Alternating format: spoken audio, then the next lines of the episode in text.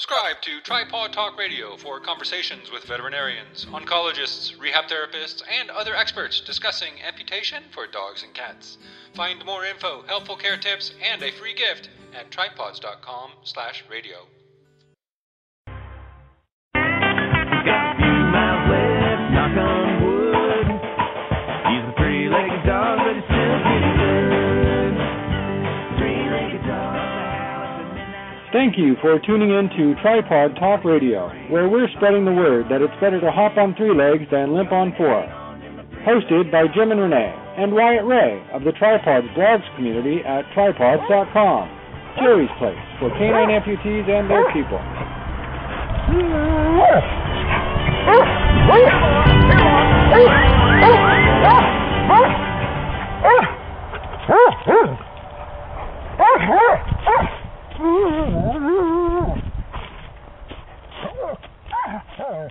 That's silly, Jerry. Today is Sunday, February 20th, 2011, and you're listening to the first in our series of Tripawds member profiles on Tripawd Talk Radio. Today we'll be getting up close and personal with Maximut and hopefully Jake's mom, the people behind two true Tripawd heroes. I just wanted to let our audience know that if you have any questions for our guests, the call-in number is 310-388-9739, or you can join the live chat at tripawds.com/chat. Feel free to ask any questions there, or again, call us at 310-388-9739. Tripawds member Maximut in the discussion forums has been a member since November 28, 2008. And has made 268 posts so far for anyone keeping count. Max was an 8-year-old husky lab mix, but we're going to let Renee talk with Max's people to get a little more information about his diagnosis, amputation, and recovery. Renee? Hi. So John and Diane, you guys are Max's parents. Absolutely. And how are you guys doing today? We're doing fine. Great. Awesome. Well, thanks for being here. Just want to give people a little bit of background about Max. He was diagnosed it was November 2008, correct? Yeah, that's right, yes. Okay, and one of your first blog posts to Tripawds, you had talked about when he was diagnosed with osteosarcoma. And he did quite well after his surgery, and you mentioned that he was standing up on the very same day that he had surgery. Can you tell me a little bit about that? Yeah, his leg amputation was November 23rd, which was a Sunday. We had dropped him off the night before. The doctor called us that Sunday morning to let us know that he made it through and everything was great, and of course, our second question was, when can we come visit? And he wouldn't let us come that day because he said Max was already up and walking around and needed to get rest. And he said, we don't want you to come because it's going to make him too excited. They said the next day that he was dragging a nurse around, when they tried to take him out to go to the bathroom. Was Max a big dog? Yeah, he was about 80 pounds pre-amputation. He lost obviously a couple pounds after the amputation, but about 80 pounds. He was solid muscle. He was not a fat dog in any way. Mhm. And how did you know that he would be a good candidate for amputation? It wasn't really a question of him being a good candidate. It was a question of he had it on his leg. It was obvious that if we allowed this the bone spur, this tumor, to stay on his leg, he was going to go quickly. I never thought much about whether he'd be a good candidate. It was just a question of we either take this now and he has a good chance of living, at least for a while, or we don't, and the doctor said it would probably only be a couple of months if he didn't get amputated. Mm-hmm. And so there he was the day after surgery, just running around like crazy. Well, that was really nice to see. Yeah, I went and visited him that Monday, and I had to get in the cage with him. which why got in the cage with him. Yeah, they let him out, but he was too excitable and they couldn't control him. And obviously, you know, they wanted him to be a little bit more quiet, so they asked if I would get in the cage with him, which luckily was a cage on the floor, on the floor road. So I got in there with him and visited with him for about a half hour, 45 minutes. And they were very nice. They gave Diane a bowl of kibble and some water. And where was he treated, just so our readers get an idea? I don't think I told everybody where you guys are located. Right. We're in the city of Tustin. We live in the city of Tustin in Orange County, Southern California.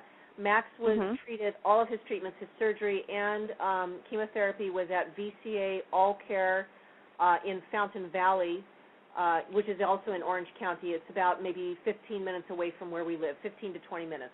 Can't say enough good about those people. Oh, good. So you found a good doctor that you were really happy with. Well, our regular vet who's here in Tustin, he is a part-time staff member at VCA as well, and he recommended them. And, I mean, we'd taken other animals there before, so we were familiar with the place, and we never had any reason to regret that decision. They took care of Max to the very end. Oh, that's great. Tell me a little bit about him. What was he like, and what were some of his favorite and least favorite things to do? Max, well, we always say that Max was our dog's dog. I mean, we've had 4 dogs so far, and, you know, one was so smart he was almost a person, and, you know, Linda is just kind of an airhead, and Bernie Bin Laden, our Max's successor, is horrible and well-known on the forums. But Max was our true dog. He loved doing everything that dogs love to do. He loved rides. He loved going pontoon boating. That time that you came with us, that was Max's favorite activity. Loved the dog park. He was big, and he was usually a pretty good dog. He loved the beach. You know, he loved any place where he could run. He was a beautiful runner, and I remember, you know, thinking how wonderful it was to watch him run, and when he became a tripod, I was afraid that his run would be kind of ruined, obviously, because he had 3 legs, and maybe that would screw up the rhythm. But it was funny, you know, you could tell he was a tripod when he walked. When he ran, you couldn't even tell the difference.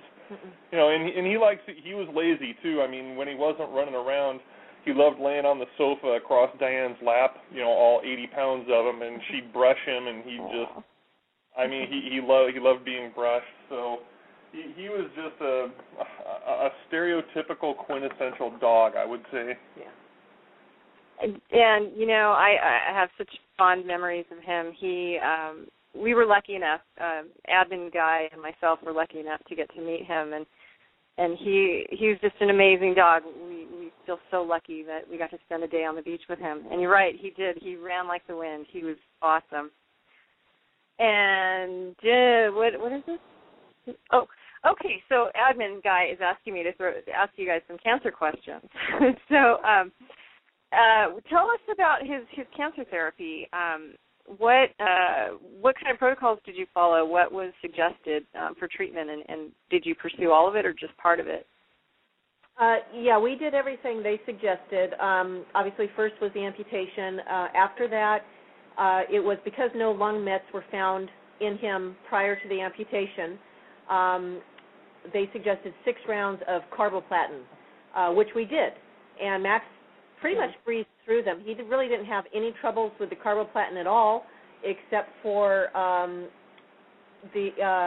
about treatments 5 and 6. He got had a little bit of diarrhea after those 2 treatments, the last 2. But other than that, he pretty much breezed through them. And he stayed, and after that, we wanted to still be proactive in his health. He was still cancer at that point, so we started him on the metronomic protocol with a chemo drug called Cytoxan, which is a low-dose chemo pill that we gave at home. And he did well on that also for several months. And did he show any signs of slowing down or anything like that when he started chemo? Not at all. Max was a strong boy, and he would be a little bit tired about 2 days after the carboplatin treatment, you know, I wouldn't even call it lethargic. I would just say he napped a little bit more than usual. But that was really about it. I mean, the carboplatin was very, very minimal side effects, and maybe he didn't want, you know, a breakfast or a dinner a couple days after, not too interested in food for a little while, but that passed within 24 hours, and back to normal guy, you know? Yeah, and I would add that for people going through this, we tended to overreact a little bit. You know, when Max would not eat, you know, we'd be thinking, oh, God, this is it. The tumors are back. The cancer's back. He's on his way out. I mean, you know, you can't let that get you too upset. I mean, sometimes, you know, as Diane found out personally in the last year, you know, she was treated for breast cancer, and she went through chemo as well. Sometimes the chemo just makes you not want to eat. It's not the end of the world, so don't get freaked out when this happens to your dog. Sometimes your dog's just going to have a lousy day, and that's all there is to it. Well, that's great advice. We appreciate that. Before we get to our caller, could you just tell us a little bit about what Max's original prognosis was after amputation and how long he survived? Yeah, they told us with the amputation basically anywhere 6 to 12 months because that's pretty much the median survival time. Max made it a total of, I think he was just shy of 14 months by about less than 2 weeks. So he almost made it 14 months. And quite honestly, we did not, the decision to let him go came very quickly because, you know, we'll probably get to that later, but it wasn't something where we saw a steady decline over weeks. I mean, it was, mercifully for him, it was pretty quick, and he was good for almost that entire 14 months, just up until the last about day and a half, 36 hours basically. Yeah, we got very, very lucky. We didn't have to suffer through that long downward spiral that we've read about a lot of people going through on the forums. Max went much quicker than that, and in retrospect, we count that as a blessing. It is a blessing indeed. Let's get back to that in just a minute and see if Jane has a question for you. I'm just going to see if Jane, are you still on the line with us? Yeah, I'm still on the line, but I'm just really here to listen because I'm just new to all of this. And so my dog just lost her leg last Monday. So okay. I'm welcome to Tripawd. Are you listening online? No, I found you online, but I'm on my cell phone. Okay, I'm just wondering if we could open up this phone line. Do you have the ability to listen online? I can certainly do that, and they just said call in, and I didn't know it meant other people couldn't call in, so I apologize for that. Well, we have a limited number of phone lines, and we still have one available now, so if you have a specific question we'd love to ask Diane. No, that's fine. I'll just figure out. One question I would have is if anybody has ever done laser treatment for the cancer, because that was the direction that was recommended to me. You mean like cold laser therapy? I don't believe our guests have, so I might suggest you stay tuned to the Tripawd Talk Forum in the discussion forums, where we will soon be talking to some veterinary oncologists. Okay. I will add that there is a topic that's been started about that, and there has been a little bit of feedback from people, so you may want to search the forums for that. Great, thank you. Thank you. Sure. Start a new topic so you can get lots of feedback from members. For now, I'm going to go ahead and mute your call, and if we do get other callers, I may drop this line. So thanks again for calling in. Good luck with your dog, Jane. Thank you. Okay, and so back to you, John and Diane. Tell me a little bit about how Max's sister, Linda, handled all of the new changes in your life. We get a lot of members wondering how the canine siblings will do when something like this happens. Did Linda treat Max any differently? Absolutely not. And I would say to all these people, I wish there was a pat answer to this, but there is not. I mean, we have Linda because our first dog, Shadow, when he died, Max had grown up with him, lived with him for 5-6 years, and he was devastated. I mean, when Shadow died, Max was completely lost, crying all the time, and we got Linda as more of a response to Max because we were afraid that he was just going to die of grief. And the moment we got her, Max, it was like a switch was flipped and Max was okay. So my point is he's one of those dogs Some dogs just need to have another dog, and when they lose their friend, they lose it themselves. When Max was first amputated and came back from the hospital, Linda gave him a curiosity sniff at best, but that's about it. She didn't react in any way. She still played with him all the time. She was a wonderful companion for him, and on the day that Max died, we took Linda to the hospital with us because we thought maybe that would be best, you know, to let her see Max, and Linda didn't seem to be affected. I think in retro, Linda, we got Bernie right away because we were afraid that we would need a friend. Linda probably couldn't have cared less, and frankly, I'm sure she would have preferred anyone but Bernie. But in any event, Linda's just one of those dogs that I think she could have stayed an only dog and been perfectly happy. She's always been more about people than other dogs, so I would tell people who are worried about this, it's really going to be from dog to dog. Some dogs will freak out during the passing and others will not. As far as during the treatment, I don't think either Linda or even the two dogs that live next door, Duke and Dottie, the brown labs who are friends of our dogs, they didn't really seem to notice. We kept Max away from them because Max always played he always played full speed with them, and we were afraid that it'd blow open his stitches, so we didn't let Duke and Dottie anywhere near him for the first month. But after that, they were normal. There was no difference.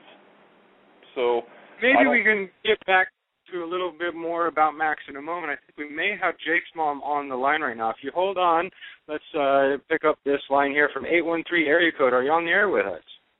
Yes, I am. Would this be Marguerite? Yes, it is. Hi. Thank you for calling in. Hi, Marguerite. How's it going? Very good, thanks. We wanted to let listeners know about Jake and your trials and tribulations dealing with his diagnosis, recovery, and albeit too short, prognosis. You joined on September 13th, 2009. Was that shortly after Jake's diagnosis? Yeah, he broke his leg on September 1st while he was playing outside with Wolfie, our German Shepherd, and so we didn't know at that point that he had bone cancer. We just thought, oh my God, he fractured his leg just out of the blue, and brought him to the vet, and they took an X-ray, and they thought, wow, it kind of looks weird, then they thought that maybe there was something going on there and that it was a pathological fracture, and then they started mentioning possibility of, bone cancer or something, and we're like, what? And but they wouldn't be able to tell until they did a bone biopsy, so 2 days later he had a bone biopsy, and where he had his fracture, they couldn't, it was between his elbow and his shoulder, and they couldn't really stabilize it very well. So he had to kind of wait around for a week without having it stabilized until we got the results back.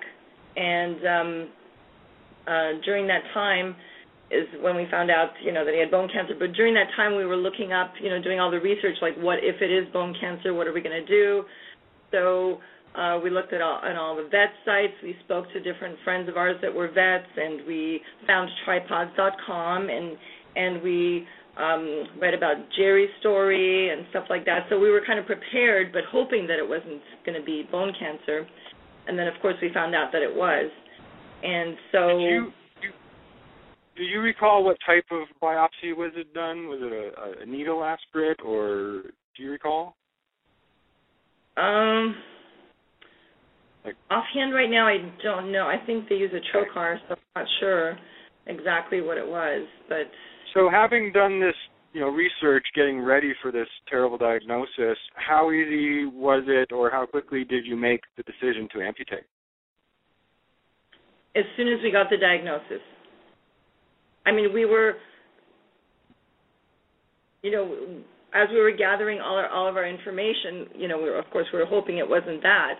But, right. He was perfectly fine except for this. He had just fractured his leg. Everything was fine before. He was a 10-year-old dog, full of life. He didn't look like he was 10 except for his white face.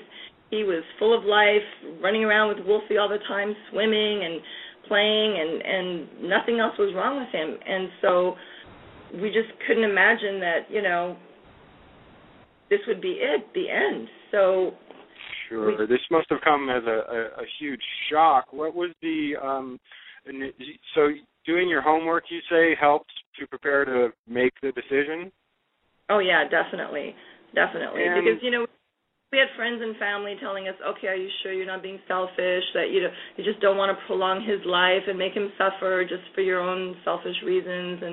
And that wasn't the case, because we've had dogs all our lives, and they've had other horrible diseases, and we've had to make the decisions, you know, to put them to sleep because there was no hope. But in this case, there was hope because, you know, we saw other dogs that had bone cancer that were surviving like 6 months, a year, 2 years even, you know, after amputation, with or without chemo. And so we thought, well, there's hope, so we're going to take a chance. And you know, how did Jake initially cope with recuperation? How was his initial recovery at first? Like as with any major surgery, very sleepy, you know, coming out of the anesthesia. Took him a few days to get his balance, you know, on his three legs. He had his appetite the very next day because he's a big pig. He loved to eat all the time. He was always like starving, like as if we were starving him all the time, but he just loved to eat. So that he had no problems there. He was fine. You know, he pooped the very next day. He peed that same, you know. Of course, we cheered when he pooped, and he almost fell over, but you know, he did great. Those are all signs reassuring someone that their dog is doing well. Unfortunately, Jake did not survive as long as everybody. Was it 45 days or so? Is that right? I think it was 51 or 53, something like that. So just a couple months? Yeah, just shy of 8 weeks. And he had been doing well up until the last week or so, and I started noticing that his hind legs were starting to kind of shake a bit and getting a bit weak, and I just assumed it was because, you know, he's 10, and now he's got the extra weight, you know, redistributed now on his back legs, and I thought, well, that was putting extra strain on his legs. But the last couple of days, he started getting weakness in his back legs, and I spoke to some vet friends, and they said, well, it sounds like it's maybe going to his spine now. And then the last day, actually the last afternoon of his life, he couldn't get up anymore, and that's when we knew it was the end, and it was painful. Just the last few hours was painful. Other than that, he was fine, and he was happy, and he was even swimming. The day before he died, he still went to go swimming, you know. Aww. And playing on the patio and looking at the birds, and you know, and just so it went very quickly when he went, but. I just want to let listeners know that they can follow Jake's journey at jakesjourney.tripawds.com, which is pretty much a documentation of his recovery and those last few difficult days. Tell us about before things went downhill. What are some of the signs that reassured you that Jake was enjoying his life on three legs, other than the eating and the pooping? What kind of things did you enjoy together after recovery or during recovery? Well, Jake was a big couch potato before his cancer diagnosis. He liked to cuddle. He liked to lie on the couch. He liked to play. He liked to play with Wolfie. They were just like two best buds, you know. And they would wrestle all the time and chase each other and swim. And so, I mean, he was doing the same kind of stuff afterwards, except he just didn't have the same energy, and he just got more tired quicker. That was about the end. A lot of people ask about the reaction of other pack mates. It sounds like Jake and Wolfie always were best buds, so that just didn't change at all after the amputation. No. In fact, even before the amputation, when Jake first broke his leg and was, you know, after the bone biopsy and was waiting to find out if he's going to get an amputation or not, Wolfie would be lying next to him on the doggy bed, just stuck like glue next to him, and would be bringing his toys and plopping them in front of him. I mean, he was just so attentive to him. It was like his buddy, like what's wrong? How come you're not, like, hanging out with me as much and playing? And every once in a while Jake would be hopping around, Wolfie would run by and try to body slam him like he'd usually do. And I'd be like, oh, my God, what are you doing, you know? And so that would be me and my husband would panic. But, you know, Wolfie would be like, hey, come on, let's play, you know. But, yeah, so things didn't Wolfie, I think he was more attentive, but they were just always best buds till the end. So. And if you had to do it all over again, is there anything you might have done differently? Oh, No, I don't think so. I don't think so. I mean, the thing is, like, if anyone's dog is diagnosed with bone cancer, any kind of cancer, I always think this. It's quality of life. You always have to think, how is their quality of life going to be? And that's what should help you make your decision. How is their quality of life going to be?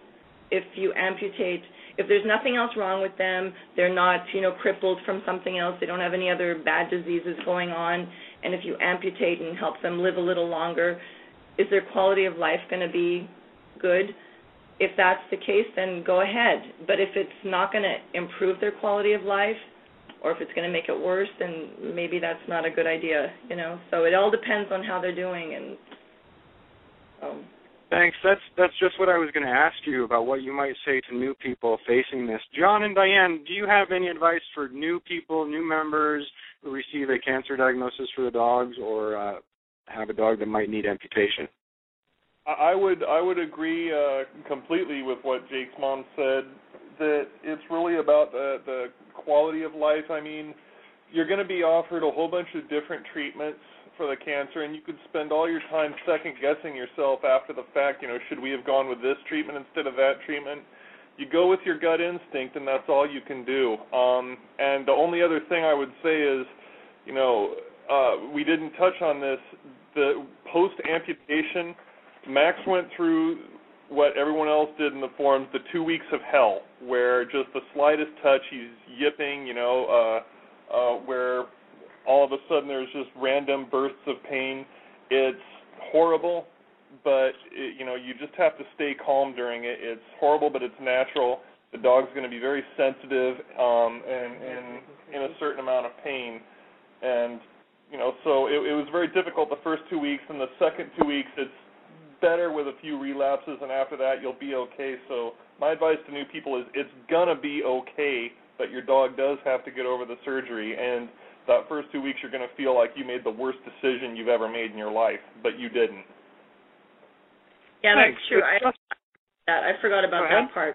But I was lucky, or Jake was lucky in our case, because I know a lot of other dogs had problems with their pain meds, but Jake was very lucky. He had no bad reactions to his pain meds, so he had really very adequate pain control, and he didn't have any bad reactions. So he was lucky in that case, but I know that a lot of other dogs had problems with their pain meds, and so they weren't able to, you know, they had a lot of bad reactions, and so maybe they had to change their pain meds or not get enough or something. And sometimes those 2 weeks from hell are not just hell for the dog, but hell for the owners, like us. Absolutely. Thank you so much, you guys. We're so sorry. We're running out of time here, and we'd like to thank you for your wonderful advice. And Jim has a little announcement to read.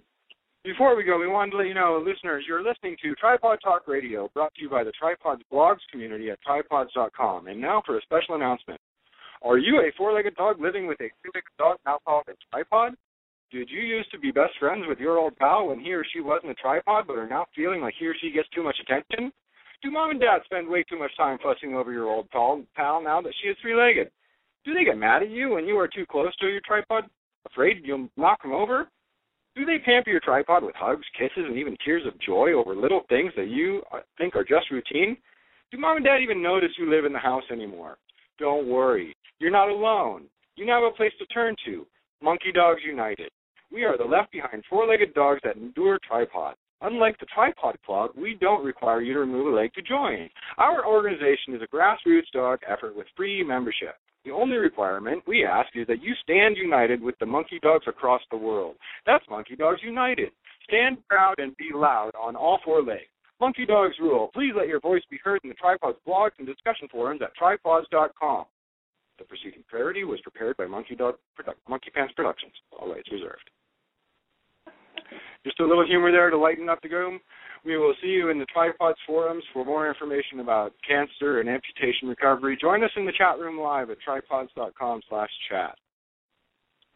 Thank you for tuning in. Subscribe to Tripawd Talk Radio for more pet amputation tips from experts. And claim your free gift just for listeners at downloads.tripawds.com/podcast.